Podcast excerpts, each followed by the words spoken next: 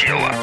Откровенный подкаст о том, как людям привести тело в порядок правильно и с удовольствием. Правда тело. Здравствуйте, это подкаст «Правда тела», где мы стараемся максимально честно говорить о том, что же такое норма для наших тел, почему лишний вес стал глобальным вызовом для человечества и как человечество старается с этим бороться. Меня зовут... Илья выучил наизусть уже нашу подводку. Да, я прям во, и говорит уже ее бесчувственно да. просто это говорит, друзья. Но мы все Почему? равно идем к правильному честному да, телу да, да, и да. не сворачиваем. меня зовут Илья Переседов, я, как было уже выше сказано, журналист, и вместе с Натальей Лосевой. Здравствуй, Наташа. Привет. Мы эти все сложные вопросы обсуждаем, и сегодня будет, ну вот прям, мне кажется, такая... Ну, знаешь, интересно, а вот я могу сказать, в России вот к той теме, которую мы сегодня будем обсуждать, очень напряженное отношение, вот я так смотрю, в обществе с примесью страха. А за рубежом, наоборот, вот в Америке в частности, это воспринимается как панацея и норма. И говорить Ленивые мы будем... и нелюбопытные, Ну вот сейчас что... выясним. Говорить мы будем о искусственном уменьшении объемов желудка, какое Или резекция, оно бы. Оно разное. Резекция это не единственное. Ну, как бы что Ну, давай гостя делают. представим да. сначала. И вот нам об этом расскажет сегодня наш гость Александр Милентьев, бариатрический хирург, кандидат медицинских наук, ведущий специалист внебюджетного многопрофильного отделения ГКБ-1 имени Пирогова. Здравствуйте, Ну, Первой Градской, да, великой, знаменитой Первой Градской. Да. И это не случайно, у нас Да. только лучшие специалисты из лучших мест. Здрасте, Александр. А что такое бариатрический хирург? Бариатрическая хирургия – это, в общем-то, в нашей стране достаточно такое молодое направление хирургии. Хирургия, которая занимается лечением пациентов с ожирением. Вот, в настоящий момент... Хирургическим путем, Именно. соответственно. Да, в настоящий момент концепция немножко меняется. Это даже называется не бариатрическая хирургия, а метаболическая хирургия.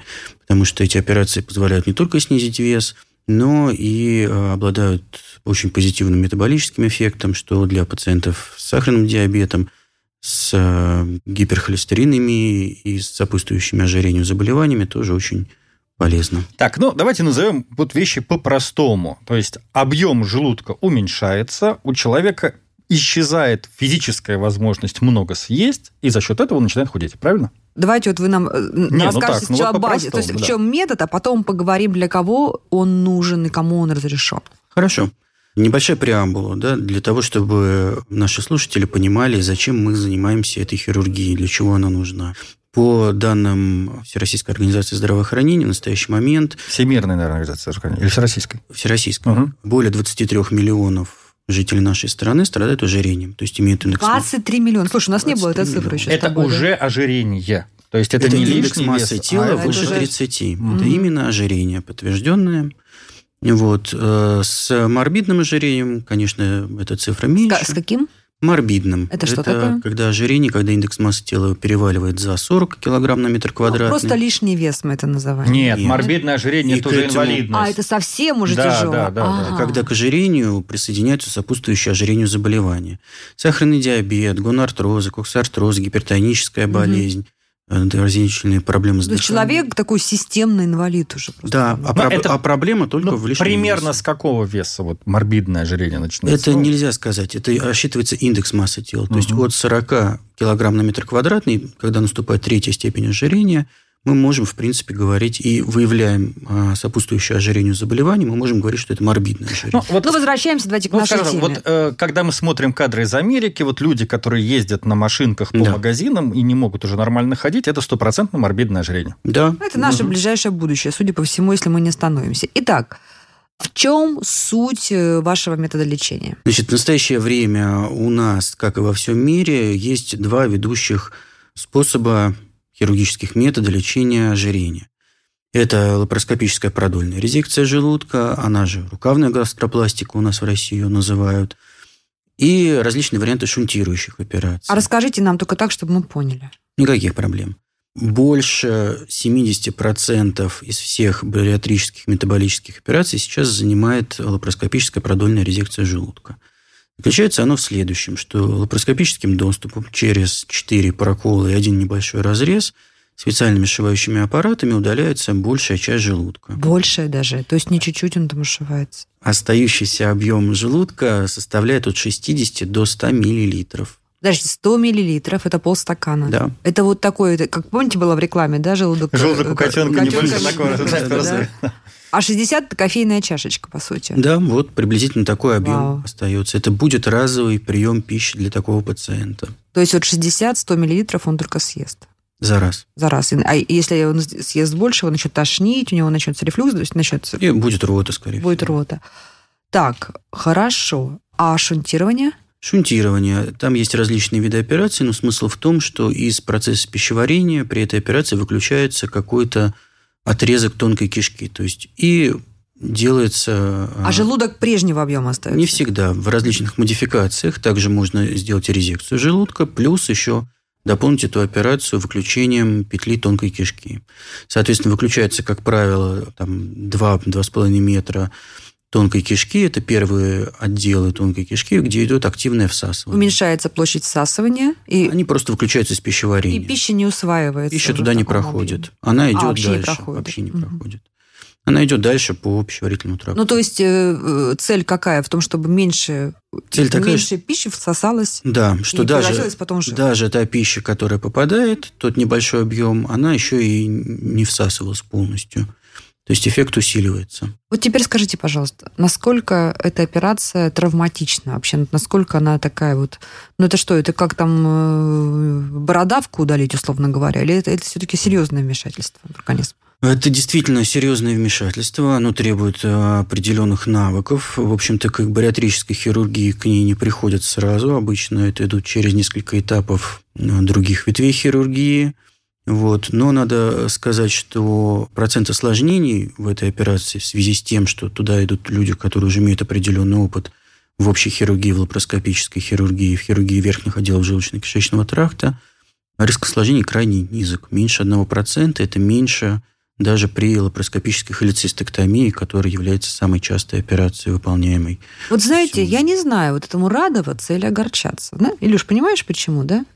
Потому ну, что, с одной стороны, да, слава нашим хирургам, вообще российской хирургии, да, ну это правда. Ну, это не, не, не секундочку, это, это не российское изобретение, оно пришло к нам Ну, ручки-то российские, что, знаешь, что бы, мало ли патент, слава мало, мало ли хирургии вообще. Мало ли таких э, существует протоколов, mm. а знаешь, у хирурга-то ручки должны быть ручками.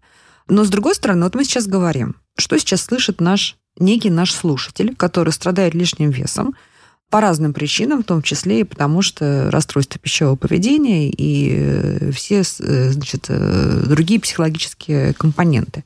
И говорит, отлично, да, можно себя не терзать, можно не заниматься спортом, можно не садиться на диеты.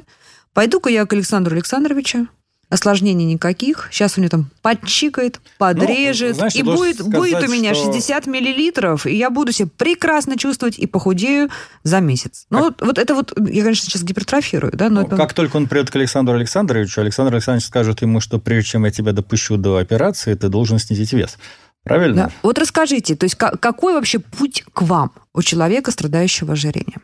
Да, на самом деле э, проблема действительно очень актуальная. То есть эти пациенты, во-первых, для того, чтобы убедить человека с ожирением, что он страдает ожирением, это тоже нужно постараться. Да ладно. Провели исследования, ну... Тебя в зеркало не видишь, что ли? Лет пять назад провели исследования, и пациентов, страдающих ожирением с индексом массы тела выше 30, спросили, вы считаете, что у вас ожирение?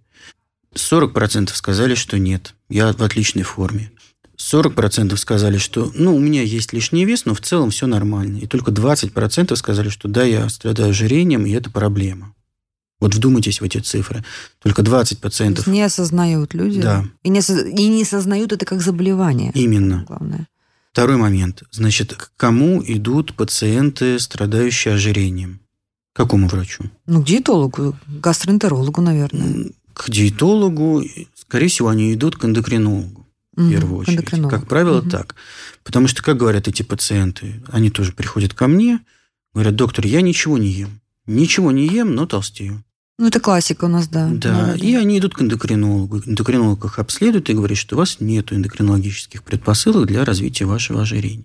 И действительно, 98% пациентов с ожирением – это просто алиментарное ожирение, без какого-либо э, эндокринологического фактора. То есть люди не ведут дневник питания, не понимают, сколько они съедают на самом деле, да. сколько они тратят калории. Анестезия мозга какая-то происходит, да, когда не перестают себя контролировать, правда же? Ну, это Мы очень часто говорим с диетологами, что люди не понимают. Хорошо, вот они сходили к эндокринологу, эндокринолог говорит, алиментарное ожирение, идите куда? Скорее всего, никуда, потому что с эндокринологами тоже, вот эндокринологи старой школы, которые у нас есть, они не рассматривают бариатрическую метаболическую хирургию. Они считают, даже врачи да, с высшим медицинским образованием, люди, эндокринологи, считают, что это операции порочные, калечащие и все такое прочее. Несмотря на то, что еще в 2014 году Американской ассоциации эндокринологов на общем саммите было решено, что бариатрическая-метаболическая хирургия является эффективным методом лечения пациентов с сахарным диабетом. Ну хорошо, слушайте, сахарный диабет понятно, да, тяжелая форма ожирения понятно. Но вот я сейчас все-таки возвращалась к своему вопросу. Как к вам попасть? Вот любой человек, который осознал свое ожирение, сходил к эндокринологу, что он может прийти к вам записаться на операцию? Так что ли получается? Он может сначала записаться на консультацию, мы всем все обсудим. И, в принципе, да, если у него не запредельный индекс массы тела, если нет каких-то тяжелых сопутствующих заболеваний, которые требуют коррекции, мы можем, в принципе, сразу пациенту предложить операцию. То есть, если у него запредельный индекс массы тела, то есть тяжелое ожирение, вы его тоже не берете? Пациентов с индексом массы тела выше 60 килограмм на метр квадратный, то есть это пациенты, как правило, там за 250 килограмм веса, как правило, мы рекомендуем подготовку к операции. То есть сначала они должны снизить вес другими да. методами. Почему других пациентов вы не отправляете снижать вес нормальными методами? То есть сокращением количества еды, увеличением физической нагрузки, не знаю, работой с психологами, с психиатрами, если тяжелое расстройство пищевого поведения. Почему вы-то их берете всех подряд? Илюша, ты не согласен со мной? Извини, я с тобой согласен и не согласен. Вот, у вас такой хорошая дискуссия, не хочу в нее вмешиваться. Ну, давай послушаем давай врача. Послушаем, да. да, как правило, действительно, ко мне пациенты уже приходят в последнем к последнему. А когда угу. они уже прошли диетологов, эндокринологов, когда они уже посидели на диете, сбросили вес, диета закончилась, они вес набрали еще с плюсом. И так вот у них угу. идет это волнообразно. К сожалению, пока человека что-то не ограничивает, остановиться ему очень сложно. Тем более, когда человек получает удовольствие от этой еды. Так наступить на горло своей песни, чтобы перестать это все вкусное есть, очень сложно. Поэтому вот этот резицированный желудок – он является инструментом, который дается в руки человеку. Да, мы не говорим, что вот мы вас излечили, мы дали вам инструмент. Если вы будете пользоваться этим инструментом правильно, вы снизите вес, избавитесь от сопутствующих заболеваний, и все у вас будет хорошо. Потому что только вот такой резицированный желудок, он дает... Вот, собственно, да, мы с вами говорили о принципах того, как эта операция работает. Принципов несколько. Во-первых, действительно уменьшение объема. То есть пациент съедает вот эти вот 100 мл или 100 грамм и чувствует ощущение насыщения. Ему больше не хочется есть. Это первый принцип работы. Второй момент. Значит, при этой операции удаляется так называемое дно желудка. Это верхний отдел желудка, который содержит барорецепторы, рецепторы давления. При нормальном желудке происходит так, что человек ест, пища падает вниз, и наполняет желудок. Когда а, то есть пища... пока она не коснется бар-рецепторов, у нее не возникнет ощущение сытости. Именно так. Эта зона удаляется, поэтому после операции, как правило, чувство голода резко снижается. Угу. Третий момент. В этом же дне желудка расположены клетки желудка, которые вырабатывают гормон грилин, гормон голода. Угу. Зона эта также удаляется, то есть, как правило, первый месяц-два у пациента нет чувства голода вообще. Потом все это возвращается, конечно, чувство голода появляется, но объем остается такой же. Правда тело. Правда тело. Правда тело. Но вот нам ваши коллеги говорили о том, что у нас будет, э, правда, разговор, э, кстати, на другую тему, но тем не менее мы услышали такое мнение, что и резицированный желудок, он может потом растягиваться, растягиваться, растягиваться. И это уже будет не очень хорошо, потому что там некие слои уже будут, соответственно, изменены, или происходит дистрофия даже каких-то слоев. Это То есть человек уже здоровым не будет. Это да? действительно так. Поэтому мы всем пациентам говорим, что вам нельзя ни в коем случае превышать вот этот объем 100 мл. Если человек превышает этот объем, ест больше, то у него будет или рвота, или желудок все-таки растянется, да, и, соответственно, эффект от операции пропадет. Это действительно так. Мы всегда... А за какой период он может растянуться обратно? Тут сложно сказать. Понимаете, в чем дело? Что все-таки вот эти вот пациенты, поэтому с ними работает команда врачей, не только бариатрический хирург, а диетолог, медицинский психолог, потому что человеку психику нужно полностью менять. И если ему сказать, что нельзя есть больше, некоторые люди это слышат. Да, и они действительно относятся к этой операции серьезно. Мало того, что они тратят там какие-то деньги на эту операцию, немалые. Эта операция, естественно, платная, да? То есть Да. не И- существует э, каких-то показаний, по которым э, обязательно медицинское страхование может Да, к сожалению, эти операции только платно выполняются в России. Единственный был момент, когда в прошлом году дали квоты на эти операции на Институт эндокринологии. Дали 50 квот на год для пациентов с ожирением и сахарным диабетом, именно с таким сочетанием. Ну, эти квоты выработали там в течение нескольких первых месяцев, и, собственно, на этом все закончилось. Потом это исключительно коммерческие операции идут. Ну Вот. хорошо, вот вы говорите, что потом, когда вы человека прооперировали, говорите ему ни в коем случае нельзя превышать, идите работайте с психологом, с психиатром, значит, там, замещайте удовольствие и прочее. А к вам-то они приходят на операцию, что без справки от психиатра? Не от психиатра, но медицинский психолог обязательно пациентов смотрит перед операцией. Если я вижу, что пациент некомплаентный, Это что значит? комплаентность – это как бы возможность, адекватность восприятия своего, своей болезни и возможность пациента э, контактировать и координироваться с врачом.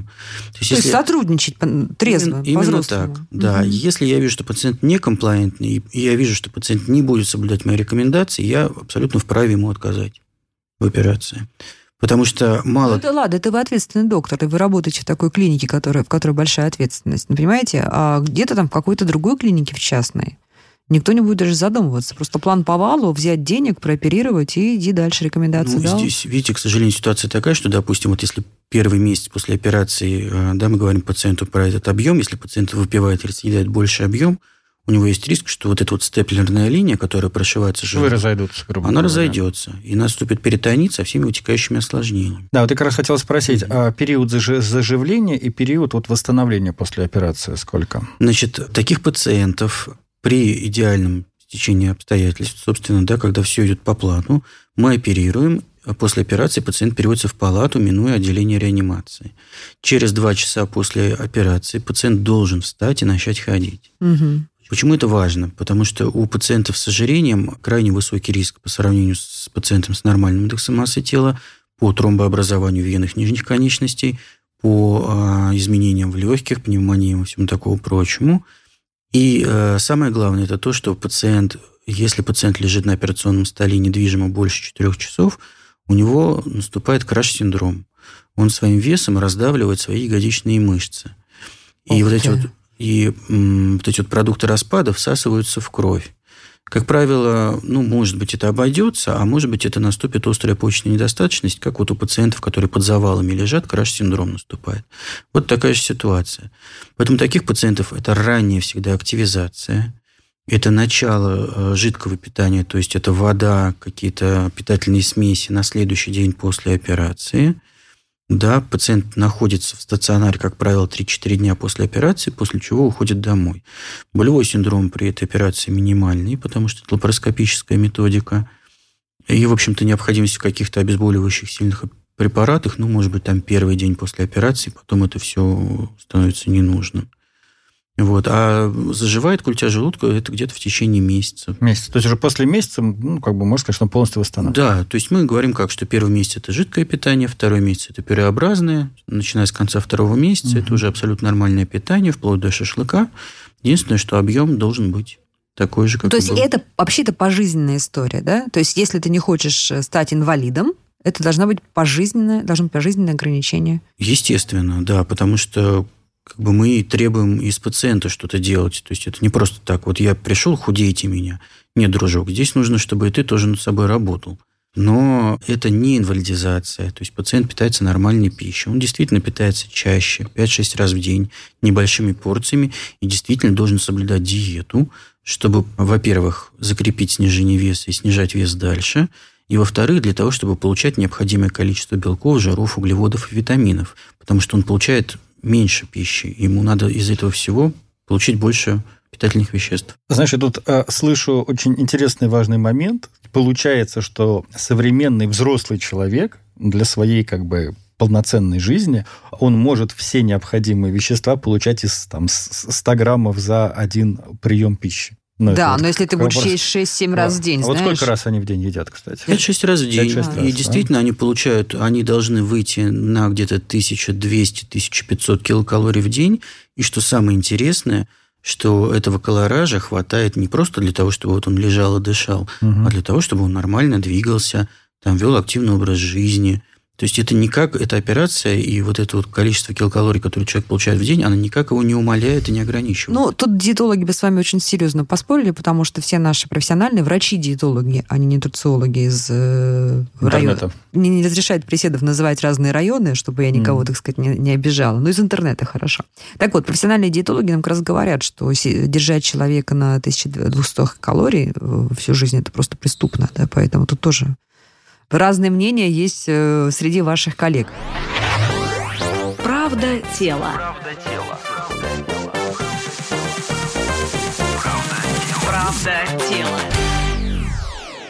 Вот я услышала, значит, когда вы отказываете, вы отказываете пациенту с очень высокой массой тела до тех пор, пока он, значит, не, не сбросил, да, ну просто потому что тогда риск послеоперационных осложнений очень Да нет, высокий, понимаешь, они, они, насколько я понимаю, ну, они готовы оперировать любого. Нет, им, давай, им давай на старте важно получить гарантию, что человек сможет вот этот первый ну, месяц подожди, значит, Первое, что если, если у него слишком высокий э, вес тела. Вторая, значит, да причина, нет, не он права. не готов Там к весу тела вообще не имеет ну, никакого как нет, отношения. Только, нам Александр Александрович сказал. Да нет, он так. может весить 150, он может весить 200, он может весить 280.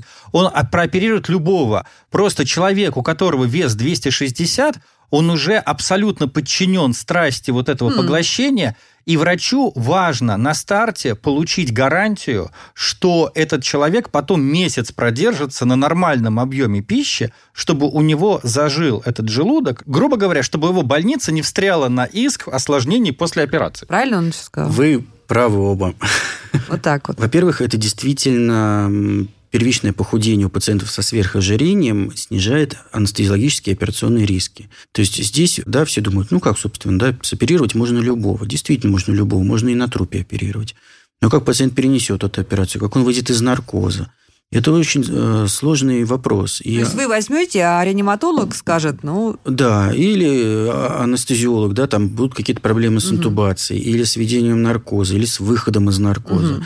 Или, допустим, у пациента понятно, что с таким массой тела, у него там есть ишемическая болезнь сердца, с ним случится инфаркт на столе. Масса, масса вариантов. Это понятно. А вот психологическая готовность, Психологическая, тоже это, тоже, это тоже очень важно. То есть мне нужно действительно понять, насколько человек заинтересован в этом. Это знаете, на что похоже? В хорошие профессиональные реабилитационные центры для наркозависимых и для алкоголиков не берут человека в острой зависимости. Да? То есть наркомана возьмут на реабилитацию в репцентр только в том случае, если он прошел уже химическую детоксикацию, реабилитацию, если он, что называется, чистый, да, у него осталось только, только вот осталось уже время для работы. И с алкоголиками также никто пьяного человека не возьмет на реабилитацию. А люди, которые, про которых мы говорим, да, у которых нет других причин быть толстым, кроме психологических, да, они же зависимы, они как алкоголики, как наркоманы, они также зависят от, от еды. Хорошо, а вот к вам приходит какая-то там такая женщина, обеспеченная, допустим, лет 35 с лишним массой тела, и она говорит, слушай, доктор, вот реально, некогда мне заработать с психологами, заплачу, давай решим. Она готова к сотрудничеству, кстати. Но вы прекрасно понимаете, что она может сесть на диету, пойти заниматься спортом и так далее. Но она просто хочет легкий, легкий путь какой степени риск, что она придет к вам за этой волшебной таблеткой, про которую мы часто в нашем подкасте говорим, а потом выяснится, что эта таблетка тоже не помогла? Знаете, вопрос интересный. Во-первых, конечно, нужно с такой пациенткой общаться и предупреждать обо всех возможных других методах похудения, о плюсах и минусах операции, о том, что ее ждет после операции – и действительно смотреть, есть ли у него показания. То есть показанием для бариатрической операции является индекс массы тела выше 40 или индекс массы тела выше 35 при наличии сопутствующих ожирению заболеваний. Если у такой пациентка, такая пациентка, которая ко мне пришла, у нее есть показания, в общем, после беседы вполне возможно, что мы ее возьмем на операцию. А к вам э, возвращаются пациенты? Вот сорвался, что называется, желудок растянулся, приходит, возьми меня еще Повторно раз. бывает да. это? А вы знаете как, да. Собственно, эти пациенты, они все в базе, они контролируются. Они обязательно обзваниваются через месяц, 3, 6 и 12 месяцев после операции. Да, собственно, мы общаемся с ними, узнаем, какой вес, какие проблемы. Пока, в общем-то, ну, период наблюдения у нас не такой большой, но вот за этот период наблюдения повторных операций пока не было. Действительно, были пациенты, которые снижали недостаточно. То есть после такой операции, после лапароскопической продольной желудка, резекции желудка, пациент должен потерять от 60 до 80% избыточной массы тела. Вот. Если пациент э, теряет меньше 50% избыточной массы тела спустя год после операции, эти результаты считаются неудовлетворительными, и тогда нужно решать. То есть в чем проблема? Или пациент не соблюдать диету, что чаще всего, или есть какой-то дефект операции, или растянулся желудок. Все это бывает, и действительно в настоящий момент с накоплением опыта все чаще и чаще делаются ревизионные так называемые операции. В том числе... Э, Ревизионный, в смысле, вы туда зашли посмотреть, что происходит? Повторные, да. да. Угу. То есть, допустим, в этом, кстати, плюс лапароскопической продольной резекции желудка, потому что если спустя какое-то время пациент остановился в своем весе или даже начал набирать, мы эту операцию можем перевести в шунтирование. Соответственно, да, часть петлю кишки, там 2 метра, выключить из пищеварения на этой же культе желудка и, собственно, усилить эффект. А что с алкоголем у них, кстати? Вот эти 100 миллилитров э, еды... А ну и вообще жидкости, да, кстати, да, да. да. С алкоголем ситуация достаточно интересная. Всегда мы предупреждаем пациентов, что им пожизненно запрещен прием газированных напитков, газированного алкоголя, чтобы не растянуть культив желудка. Это, в общем-то, логично. Что касается алкоголя, в 100 мл алкоголя содержится 200 килокалорий. Всегда об этом предупреждаем, говорим, что вы можете себе позволить рюмочку коньяку там через три месяца после операции. Ну, знаете, что стоит за этой рюмочкой. И более того, что эти пациенты после резекции желудка, есть такие статьи, что у них всасывание алкоголя наступает быстрее, вот, и э, риск алкоголизма у них возрастает. Ох ты, вот это, между прочим, прям сенсация, что да, люди с резекцией желудка повышают риск ну, стать ну, потому что, естественно, алкоголиками. Как бы объем-то так какой. То есть так-то выпиваешь две стопочки водочки, еще сверху кладешь там картошечки с мяском и да-да-да. Скажите честно, вот ну-ка прям по чесноку. Вот придут к вам, если ваши близкие друзья или родственники, да, вот они скажут, слушай, ну, Саша, ну ты что, своим-то сделай. Ну, вот какая вероятность, что вы возьмете? Или будете При наличии показаний я обязательно сделаю. Я вам скажу больше, что, да.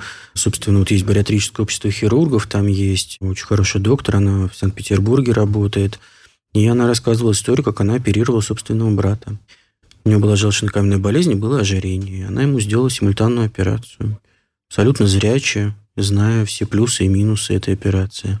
Ну, просто Круто. понимаешь, на самом деле, у тех пациентов, с которыми они работают, и как вообще вот эти, насколько я понимаю, бариатрические хирурги это воспринимают, там же вопрос не стоит про эстетику и про легкость перемещения. Вопрос стоит, либо он умрет в пределах там 5-8 лет, а может быть раньше, либо он получит возможность Слушай, жить. Ну, это, это нормальная ситуация. И, а я-то просто тебе говорю, что я считаю, что... И, не просто считаю, я это знаю и слышу когда люди, знаешь, э, обеспеченные, получающие по полной программе удовольствие, так сказать, все возможные удовольствия жизни, говорят о том, что, слушайте, ну, сделаю сейчас, все будет нормально. О чем мне там волю насиловать? Мало ли у меня других забот, чтобы я еще здесь себе волю Ну, я конкретно знаю примеры. Вот, например, например, там показывали чиновника одного там провинциального, который вообще человек стальной воли отвечает там за ЖКХ и там стройку, ломает через колено всяких подрядчиков и т.д., при этом вот заедает стрессы, он сделал себе операцию, а через там похудел радикально, через два года вернулся в те же самые объемы, растянувшись. А, обратно. вернулся в да. те же самые объемы. Ну вот, да. друзья.